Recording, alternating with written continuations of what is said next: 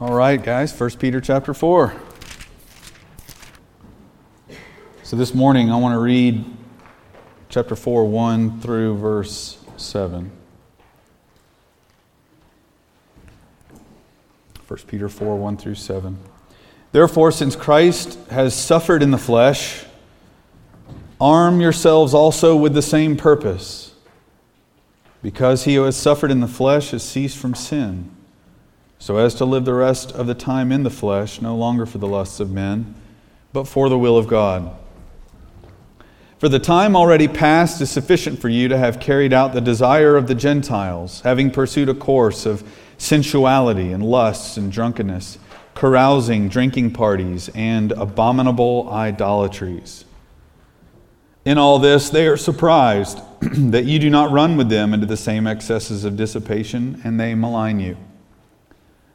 But they will give account to him who is ready to judge the living and the dead.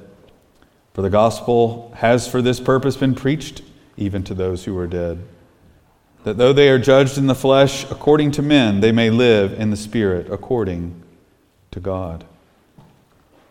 But the end of all things is near. Therefore, be of sound judgment and sober unto prayer. Let's pray. Father, thank you for bringing us together this morning. Thank you, Father, for your holy scriptures. Uh, Lord, an ancient document, but Lord, with relevant truth, with transcendent truth, with um, eternal truth.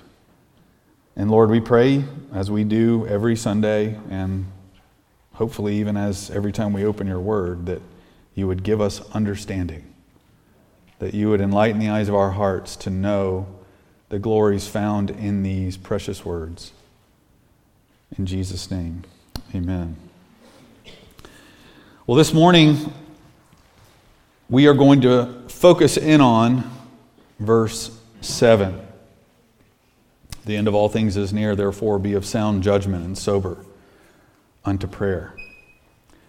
The topic this morning, as most biblical topics are, is weighty and one of immense consequence. Um, and perhaps this topic this morning, these particular verses, perhaps they're a little more weighty than normal, even. Um, you, think about all of the uh, all the apocalyptic type movies that exist out there. There's so many of them um, the, the, the end of the world type type movies. We the kids and I just watched Star Wars, and the the tenor throughout the whole thing is the the, the always on the cusp and the brink of of the end of the civilization. And there's this sentiment inside human beings that that the greatest of all stories has this cataclysmic, apocalyptic end. We're sort of fascinated with it. But unlike the movies that are out there, where they sort of depict the end of the world in humanitarian terms or portray it as an ultimate disaster, we know that the true end of history is yet but the beginning of another. Some will experience glory and some everlasting contempt. And also, there's a main difference between the biblical idea of the end and the apocalyptic idea of the end, uh, and that is truth, right? One is true, and one is not true. As the kids and I watched whatever it was, A New Hope or whatever, um, one of the things I just asked them is like, well, what's the difference between that and what we read in the scriptures? Wasn't supposed to be a hard question. ultimately, it's just, that's fake. The scriptures are true. And so, what we find this morning as we look at pretty staggering words is that this is true. This is real life. The end of all things is near. That's a staggering claim. That's a staggering claim in the starkest and the most plain of terms. but the end of all things is near. So, what I want to do is I want to certainly work through it as I typically do, phrase by phrase, but, but also just give you some further reflections as, I, as I've thought through this verse. It's worth spending some time on and thinking through um, for lots of reasons, but you know, we, we do well to consider the fact that this life is short. And this is why, obviously, mentioned, or at least one of the reasons. So let's, let's think through it together. So, Peter starts off here with, But the end of all things is near. The term here for end it is the word telos. It means end or result or completed goal. Has to do with the termination point on a line. He's saying that there is a, a line throughout history, that history is not cyclical, it's linear, heading a certain direction, but it's not just a line with no stopping point, it's a line with a termination point, with a goal. It's all heading somewhere. And you get that just from really one word. You can get the same idea actually if you turn to Genesis 1 and says, in the beginning. God made the heavens and the earth. You can actually deduce from that that there's an end. So you can deduce from Genesis 1 1, and then you can deduce from later on in the New Testament these two ideas that history began and is heading somewhere with a termination, a fixed point. Now, in one sense, this should be sort of exciting for us who know the Lord this can inform your mundane everyday life, right? That it's, it's not always going to be making the donuts in some, uh, I don't know, way of frustration and boredom and, and, and just those everyday things we all have to struggle with. History is going somewhere, things are going to, to change. But on the other hand, it could terrify you if you're not living for the Lord, if you're living as if there is no goal of history. But for those of us who know the Lord, this this is to be the day we anticipate. This is the day that we long for, the day where we hear, Well done. So, if that's, if that's what you care about, if you care about righteousness, if you care about pleasing the Lord, I want you to see these, these words certainly as sobering, but also as exciting.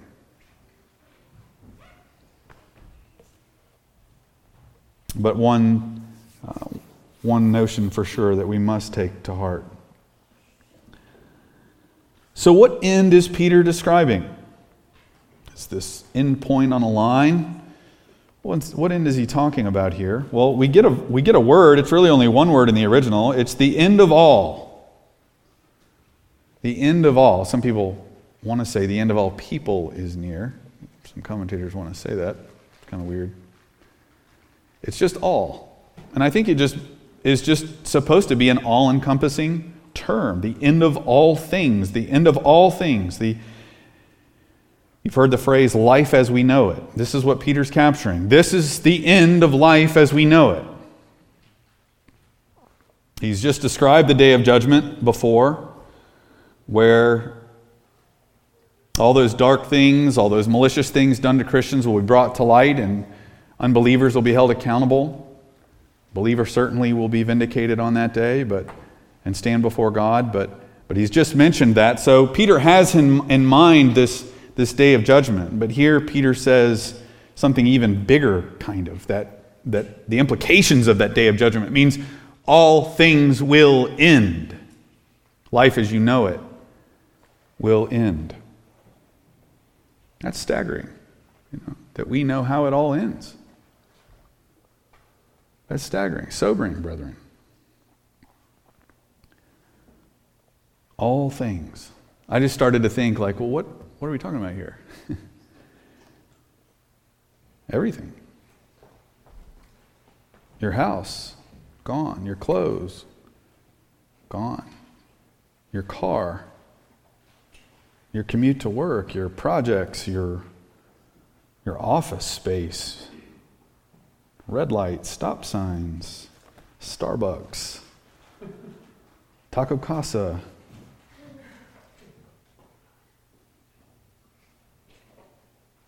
The trees in your backyard, your yard, your dog, your chicken coop, your neighborhood, your favorite beach house, mountain cabin, this church building, Greenville. South Carolina, the United States, North America, the Rocky Mountains, the Appalachians, the Mississippi, the oceans and seas, the Himalayas, all continents, the sun, the moon, the galaxy, the galaxies. The end of all things, brethren. Life as we know it. But more importantly, all injustice.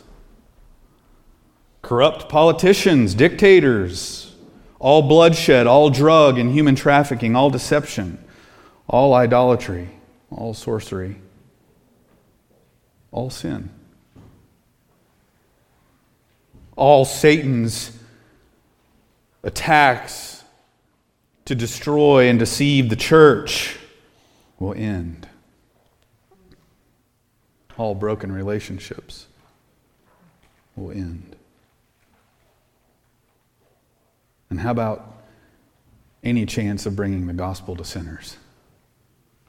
That will end too. It's the end of all things. I mean, really, at the beginning of this verse, you get a fairly breathtaking idea here. It's the end of all things. Side note, it's kind of one of the reasons I'm not premillennial, by the way, because I think the end of all things is the next step for history. Not a millennium afterwards where evil and suffering and this present earth continue. I think Peter presents us with that next step, and it's the end of all things as we know it. And the day of judgment is right there in view in the text. They're together. Simultaneity to these two ideas. Okay, that was just a side note. But the end of all things, do you think of this often? Do you, do you think of this often? We must remember this. We must remember this idea of the end of all things being near. And I think this is why Peter actually begins with a word that is not in most of your translations. So, most of your translations probably do not have the word but at the beginning of verse 7. Does the ESV have but there? No? The NAS doesn't have it either. And guess which one has it? The accurate standard version. Right. So the ASV has it. And you know why? It's because it's really there in the, in the original. And it's, but the end of all things is near. And you know what? It's, it's important. God put it there. It's not in most translations, but it needs to be there. The word but is an adversative. It, it, it's a word that, that contrasts a line of seeking, uh, uh, of thinking, I mean. It, it presents that contrast. It qualifies a line of thought so that you don't take that thought too far. I can say, hey kids, let's watch a movie, but you got to clean your room first. Right? Important qualifier. Or hey, when, when negotiating with clients, you can say, yeah, we can, we can do that, but I'll need to get you a quote.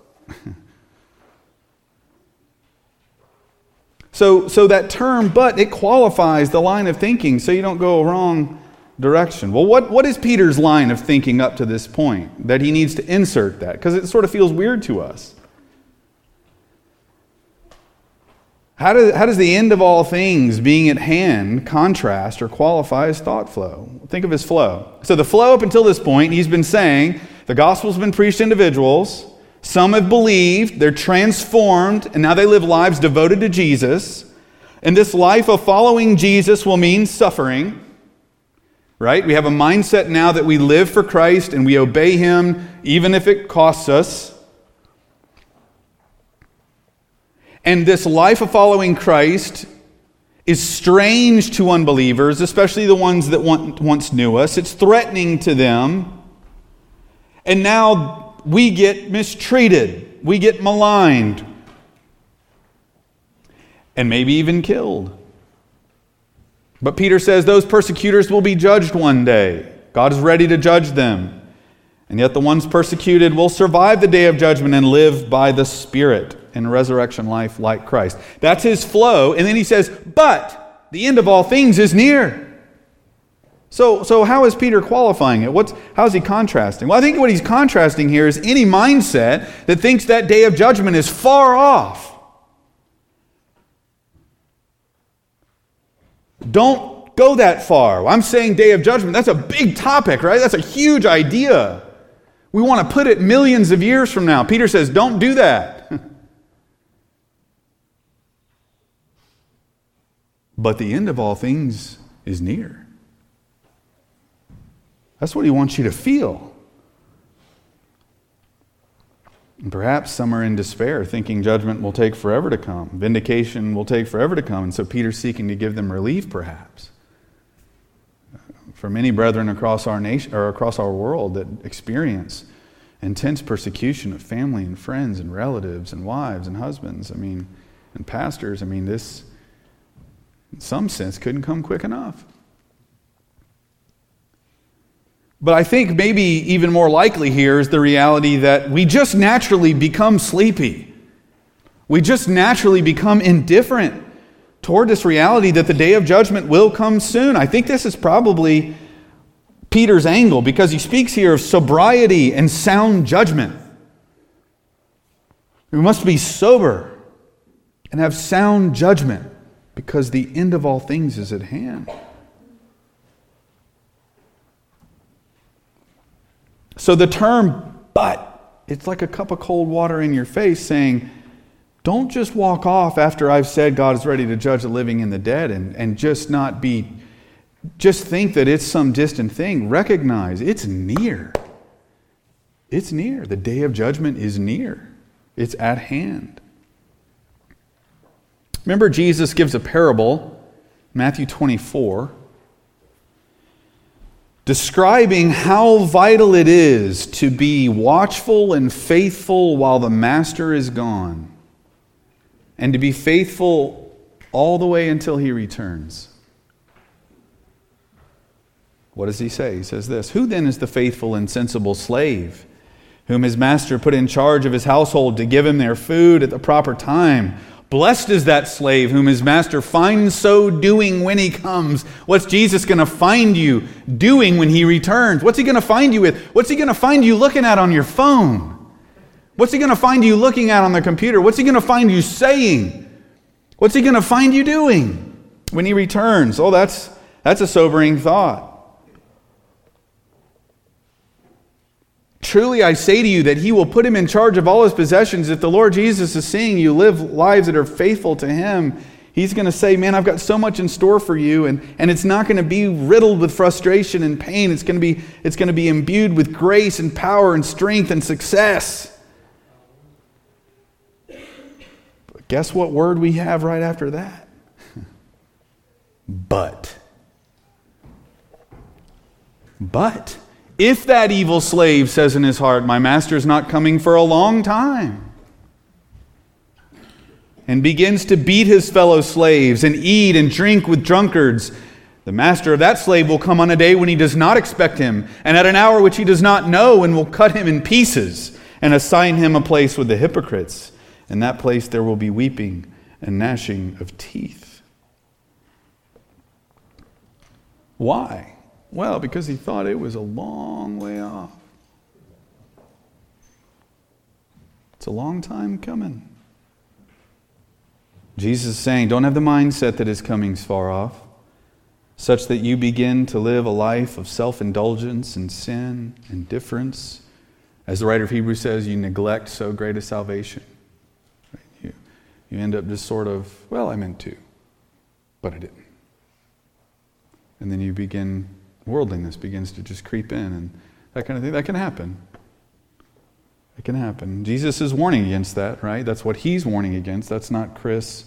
That's what Jesus is warning against. We should be living with a mindset of constant expectancy of his coming. If you lose a sense of the imminence of the second coming of Christ, you will become worldly. So Peter says, don't think it's a long way off. Don't have that thinking. Don't let your line of thinking be millions of years from now. He wants us to think maybe today, maybe tomorrow. And this is what the next phrase tells us. Peter says, The end of all things is at hand. He doesn't just say the end of all things will happen, he gives you a time component. He gives you a proximity component. He wants you to, he wants you to have a sense that it's not a long way off and that it's close. That's Bible. That's not pessimism. That's not pessimism, that's Bible. At hand. The end of all things is near. The end of all things is at hand. The term has to do with approaching something or coming near. In other words, it was far away and not at hand, right? And now it's in your view. Now it's in your presence. It's within reach. It's at hand. It's right there. Here are some verses to give you a sense of it. Matthew 21 1 says, When they, that is Jesus and the, and the disciples, when they had approached Jerusalem and had come near to Bethphage to the Mount of Olives, then Jesus sent two disciples. That word approached is it. When they had approached Jerusalem. So the idea is that Jesus had been traveling through Galilee and other regions around the Jordan and Samaria. But there came a time when Jesus was focused on going to Jerusalem for the remaining days of his life. And right before entering, they first went to Bethphage, which is just outside, a few miles east of Jerusalem. So they were now a stone's throw. They were super close. That's the idea. They were super close to Jerusalem. Matthew 21 34, Jesus giving the parable here, the vine growers. Jesus says, When the harvest time approached, he sent his slave to the vine growers to receive his produce. Because of the nearness of the harvest, Jesus is saying here in this parable, because of the nearness of the harvest, the slaves were sent to the vine growers. You know, they've been waiting all year and plowing and planting, and now the fruit of their labors was ready to be picked. It, it is here. They can see that corn, they can see that wheat ready to, ready to come off for use. It has approached. Mark 14, 42. Get up, let us be going. Behold, the one who betrays me is at hand. There it is. Jesus is basically saying, We're going to see Judas in a matter of minutes. You know, not weeks and months, but he's at hand. So you get the drift. At hand or near, it just means close in time and proximity. So Peter's saying the end of all things as we know it, is within reach. It is approaching.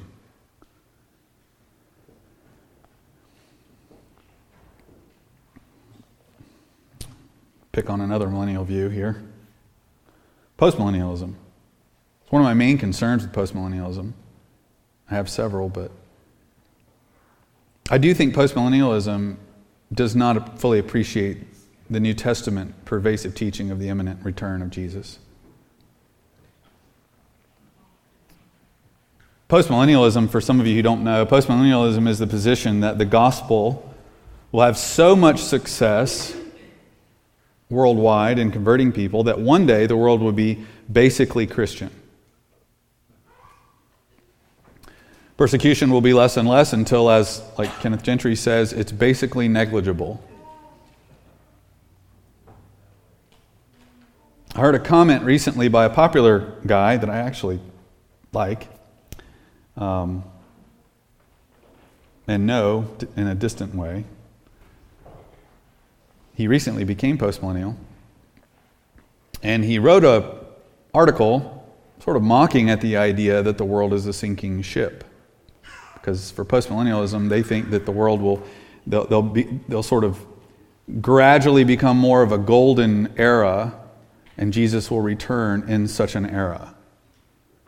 Now, some of them still believe there's like a, a, mass persecution at some sense at the end, but by and large, the world will be Christianized and Jesus will return.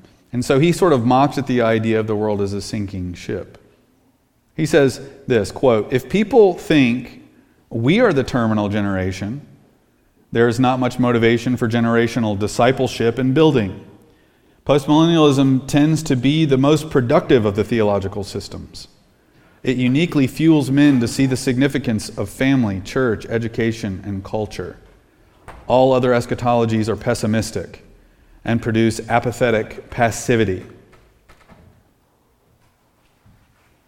So, I could say a lot here, but I sympathize with the desire to want to build lasting works for future generations. I sympathize with that. I certainly don't want to do flash in the pan stuff. Um, we certainly don't. But the reality is, the New Testament just doesn't talk in terms of generational discipleship and culture building and colonizing nations under Jesus' reign. The New Testament speaks as if any generation could be the last. I mean, what, uh, what, other, what else do you draw from the end of all things is at hand? How are you supposed to come away from that verse. We're going to read some others. The end of all things is, is not written for us to think a thousand generations away. It is at hand. And there is a reason that Jesus and Peter are talking like this. There's a reason that the New Testament writers speak of the imminent return of Christ and the kingdom of God. And it all has to do with redemptive history. It all has to do with where we are situated on God's timeline. You know, as you reflect on the Old Testament, you don't you don't you don't have the Old Testament prophets really talking like this. You don't have Abraham and Moses saying the end of the world is imminent. You don't hear David saying the end of all things is near. You certainly do have predictions in Isaiah and, and Ezekiel and the minor prophets of global judgment. And some of these do have a sense of imminence to them, but they're shrouded in prophetic language that we really tra- can't truly unpack until the new covenant's established and the New Testament writers sort of interpret it for us and put things where it goes. But you don't have like a Daniel telling the children of Israel that the end of the world is near. Matter of fact, God tells Daniel to seal up the visions. But Jesus, Peter, and the New Testament writers talk like this, stating plainly that the end is imminent. I think that it's because Jesus and the New Testament writers they know the unfolding plan of history. They know what it means that Jesus has come and the era that he establishes. I mean, just in Peter's letter alone, if you turn back over to chapter 1 verse 10, Peter's talking about this new birth that the saints have experienced there and the fact that they love Jesus now and the fact that trials has purpose now Verse 10, and he describes it. He says, As to this salvation that you're experiencing, the prophets who prophesied of the grace that would come to you made careful searches and inquiries. In other words, they were scratching their head on things that they were preaching, seeking to know what person or time the Spirit of Christ within them was indicating as he predicted the sufferings of Christ and the glories to follow. So there's the sufferings of Christ and the glories to follow. That, that sort of captures this age, the age the prophets were speaking of. And it says that it was revealed to them that they were not serving themselves, but you, in these things which now have been announced to you through those who preach the gospel to you by the Holy Spirit sent from heaven, things into which angels long to look. So when you see Christ coming, Him suffering, Him bringing about a certain level of glory through the Spirit, the gospel being preached, you know you live in the, the prophetic fulfillment you live in that time that, that was anticipated long ago. That's the time that we live in. Listen to Jesus in Mark 1:15. It says that Jesus went about preaching and saying, "The time is fulfilled." Fulfilled.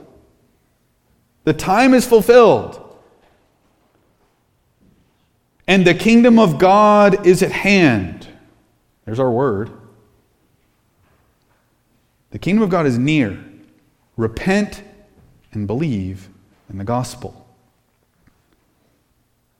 So before, before Jesus begins to go preach, he wants you to know where he's situated in time.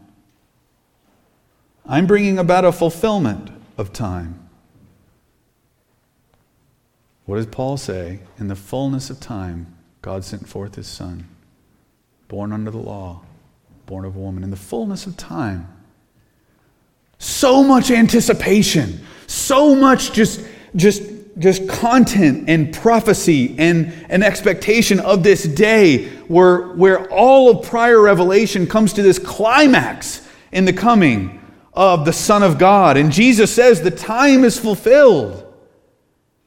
The kingdom of God is at hand. That kingdom that destroys all other kingdoms and outlasts all other kingdoms. That kingdom is here. Jesus is saying in my own person, and now through his death and resurrection will establish it and pour out his spirit and create the church and, and gather the recipients and the citizens of the kingdom to himself. This is all what's bound up in that. But my point is that under the old covenant, you couldn't say that the time is fulfilled. The kingdom of God was near in that sense. You, you wouldn't say the end of all things is near. You, you, you wouldn't say, as John does, the darkness is passing away and the true light is already shining. You wouldn't say that. It's sort of, in one sense, all a time of shadow. Glimmers of light here and there, but not, not in the overlap of the ages where darkness is passing away and the true light is already shining as John says. Now the second coming of Christ is at hand. In other words, there's only one more step to wrapping up this present heavens and earth. It's the second coming. All the pieces of the puzzle of redemptive history have come to pass, Peter is implying here. And we are on the precipice of the end. So Peter can say the end of all things is at hand because we aren't waiting on Messiah's first coming anymore to establish the fullness of time. We're waiting on his second and final coming that is approaching. Now, Paul speaks this way too. Listen to 1 Corinthians 10 6 through 11. I'm going to read some scripture here. Talking about the children of Israel and the fact that they were unbelieving and idolatrous, and God killed them, many of them. Paul says, Now these things happened as examples for us he doesn't just say, hey, draw a lesson from Israel. He says, no, they happened as examples for you. There was an intentionality in that situation. These things happened as examples for us. Israel falling dead in the wilderness, in some sense, was under God's sovereign design to teach you a lesson. What is it? Well, that we would not crave evil things as they also craved. We would not just be given over to our just cravings like they were and forget God. He says, Do not be idolaters as some of them were. Well, I guess idolatry is still possible then. As it is written, the people sat down to eat and drink and stood up to play the frivolity, the immorality. Nor let us act immorally as some of them did, and, and 23,000 fell in one day. Nor let us try the Lord as some of them did, and were destroyed by the serpents. Nor grumble as some of them did, and were destroyed by the destroyer. Now, these things happened to them as an example. And they were written down for our instruction not just for the nation of Israel's archives, right? For the instruction of the church. Were they written down? You should go back and read the Exodus and wilderness wanderings to keep your own soul faithful to the Lord and not crave evil things as they did and not grumble and complain like they did and take that seriously. That's why it was written down brethren. The Old Testament's a Christian book, not a Jewish book. It's a Christian book. It's always important to remember that. But he says, and they were written down for our instruction, upon whom the ends of the ages have come. Wow, what a statement. We are at the tail end of history. You know, there's, there's the history of redemption, right? There's creation, fall, flood, Abraham, Moses, Exodus, David, kings, exile, prophets, all pointing to and awaiting for Messiah. Well, Messiah's come, hasn't he? He's come. He's died. He's risen, and now he reigns. And we're at the end. The reason we exist right now is because there are excellencies of God to proclaim to this fallen world.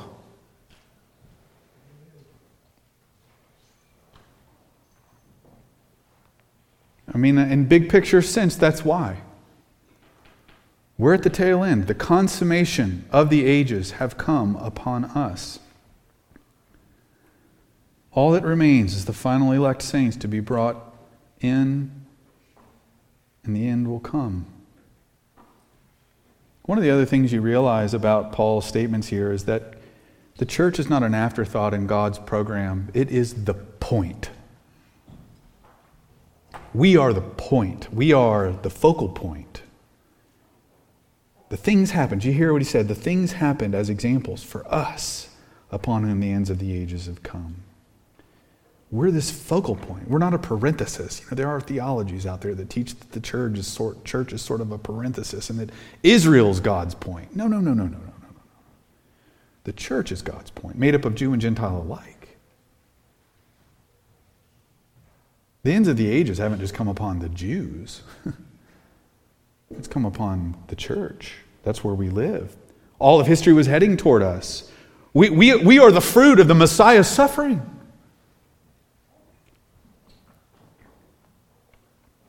What a privilege. All Old Testament revelation written for our instruction. The Church of Jesus Christ given countless examples and types that in the Old Testament teach us and warn us and encourage us. God has always had his heart set on this era. Isn't that what Jesus says? Many kings and righteous men long to see what you see, and they did not. That's where we live, and we got to get a grip on that. That's just not theology. You know, it's just not theology, it's truth. The Bible wants you to orient yourself in history, to understand the massive privilege that you find yourself enjoying. And you've got to get a grip on it. It's got to get a grip on you so that you realize your time is short. You've been given a glorious salvation. And now be that faithful and sensible slave who obeys his master. And when he returns, he finds you doing that. One day you'll rest from your labors. But now's the time to labor. Now's the time to labor. This is the time when, when you work. This is the time. this is the time where there's the anxiety for the churches. There are people in this church that I really worry about. People that flounder, people that disappear, this is the time where we need to recognize there's an, an adversary, there's, there's an enemy, there's great stakes. But great encouragement, great resource in Jesus. The Holy Spirit of God within us, all of these things. We, we live in this era where we are amply supplied to do whatever good works we want to do. I know we have human limitations and all of that, but I'm just saying are we going to be the faithful and sensible slaves that want to serve our Lord? I know you do. I know many of you do. So this is not a blanket indictment that we're all lazy. But if you're lazy, snap out of it. you don't want to be shocked on that day that it would come upon you, as Jesus says, like a trap. Don't forget God in your abundance.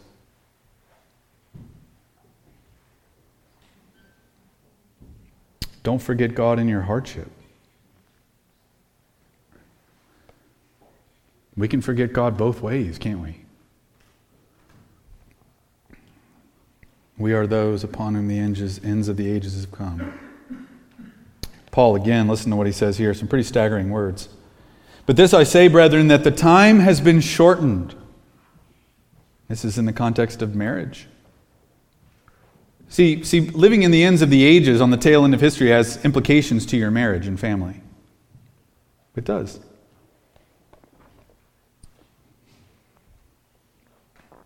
But this I say, brethren, the time has been shortened. Okay, so what's the implication? so that from now on those who have wives should be as though they had none. And those who weep as though they did not weep. And those who rejoice as though they did not rejoice. And those who buy as those as though they did not possess. And those who use the world as though they did not make full use of it. For the form of this world is passing away.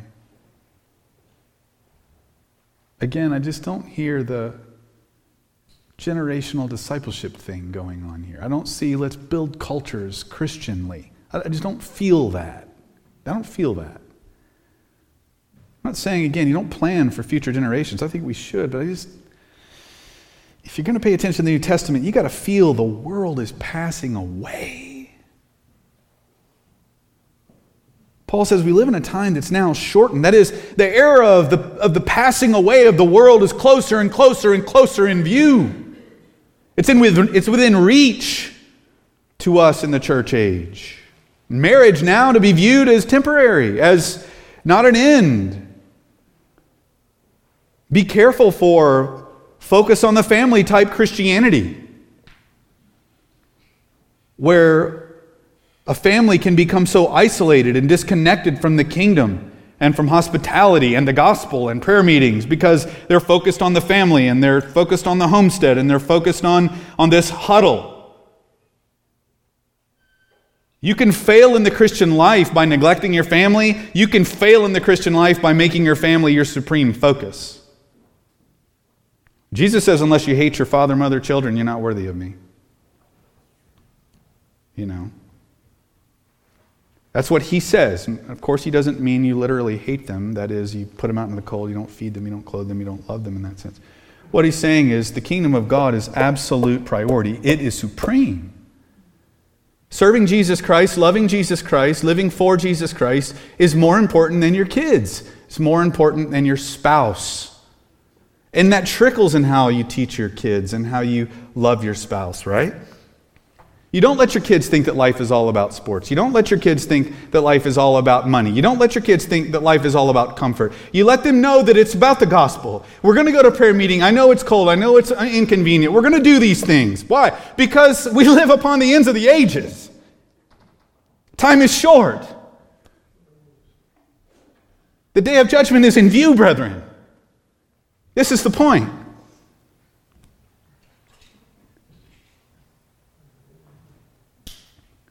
We're not like Mormons that, that want to create this unrealistic marriage thing that's eternal.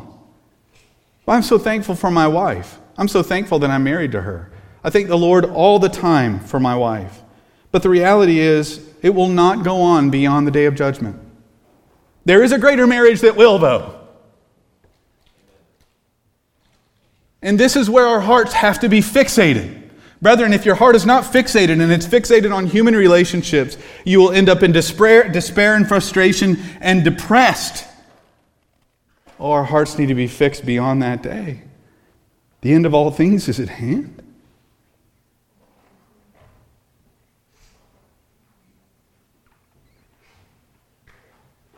Marriage and the family are not ultimate. It's kind of a shift from Genesis 1, isn't it? I mean, Genesis 1, you feel like, man, world's just getting going. Be fruitful and multiply, fill the earth, right? And now Paul says, don't live like you're married.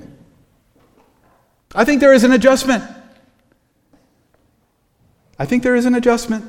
Again, I'm not saying we shouldn't get married. I think we should get married. I think we should have kids. I think we should have more than one kid if we can, if the Lord wills. Sometimes He doesn't. But don't live as if we're just starting out in Genesis 1. Don't let your theology be that. Let it be this. The end of the ages is where we find ourselves. The end of all things is near. History has changed. The world as we know it is on the verge of being replaced.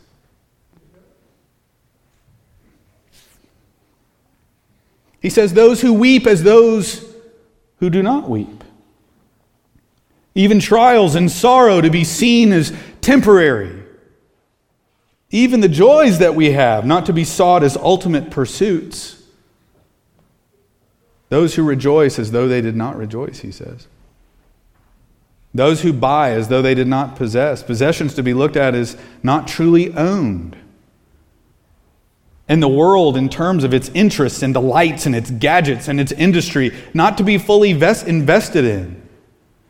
Why? Because the end of all things is at hand. It is passing away. That is what Paul and Peter and Jesus are saying. Do you believe that?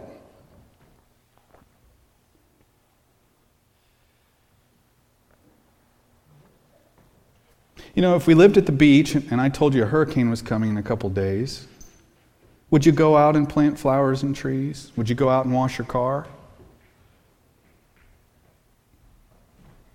Right? If you knew the next day hurricane's coming, what would you do? I mean, it has some impact on your life. I'm not saying don't go plant trees. Okay? I'm not saying don't wash your car.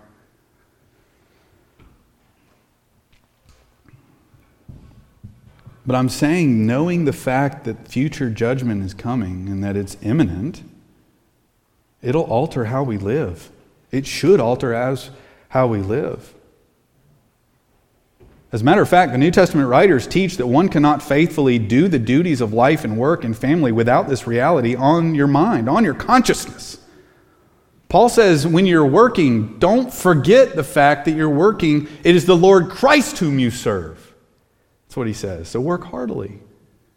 When you're at work and, and it's hard and, and, and it's a struggle and, and you're wanting to, you know, you're wanting to sort of just shortcut this and that, just know the Lord Jesus watches these things. Work is spiritual to Christ. You can set yourself apart. You can bear a good witness to Jesus in being a good flooring installer, a good warehouse manager, a good, you know, data architect, a good manager, whatever it is. This is not a theology of escape right? And just wait. This is a theology that says, man, we are headed for a day where I'm going to be rewarded for my investments in this life. And so I want to infuse it with the motivation to glorify God in all of it. That's, that's more of the idea. But I hear of people talking about homesteading. Now, again, I'm not against, like, if you want to grow your own stuff, have your own lifestyle, I think that's awesome. I think that's great. But, but most, a lot of times I hear about it as if it's this just sort of ultimate dream. I hear the language of dream, like my dream bathroom, my dream house. I hear this stuff from Christians. And I'm like, ah, is that really how you talk? Is that how, is that how we should talk? I mean, are our dreams so small that a bathroom with marble counters is what we dream about? Is that, is that really what we dream about?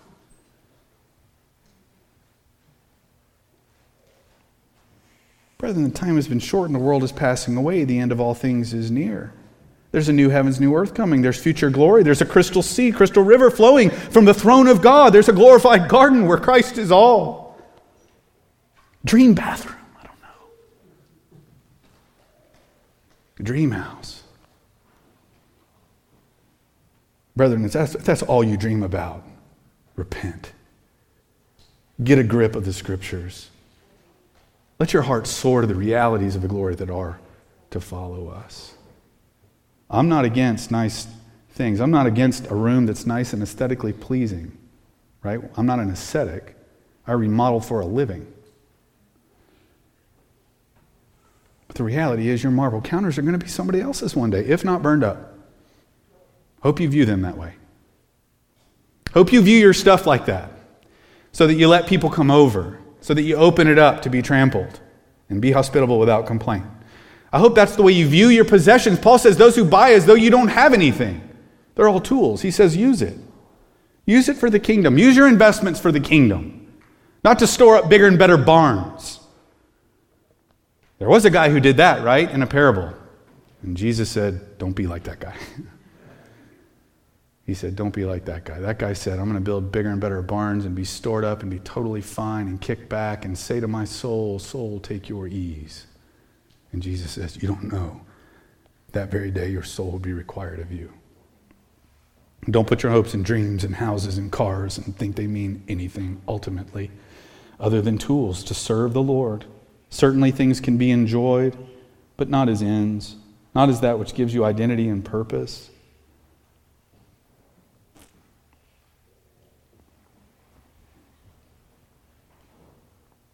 What's Peter's point. Peter's point is the end of all things is at hand. It's near, it's right around the corner. You can reach out and touch it. You know, it's Christmas time, and so I'm sure if your kids are like my kids, you know, they're counting down the days. You know, there was a time earlier this year where you, you could have said that Christmas was not at hand. But now it is, right? We've got lights up, we've got garland. It's right here, we can touch it. It's here before you know it. And that's what we're going to think of the end. It could be here before we know it. That's the way the Bible wants you to feel. That's the way He wants you to think.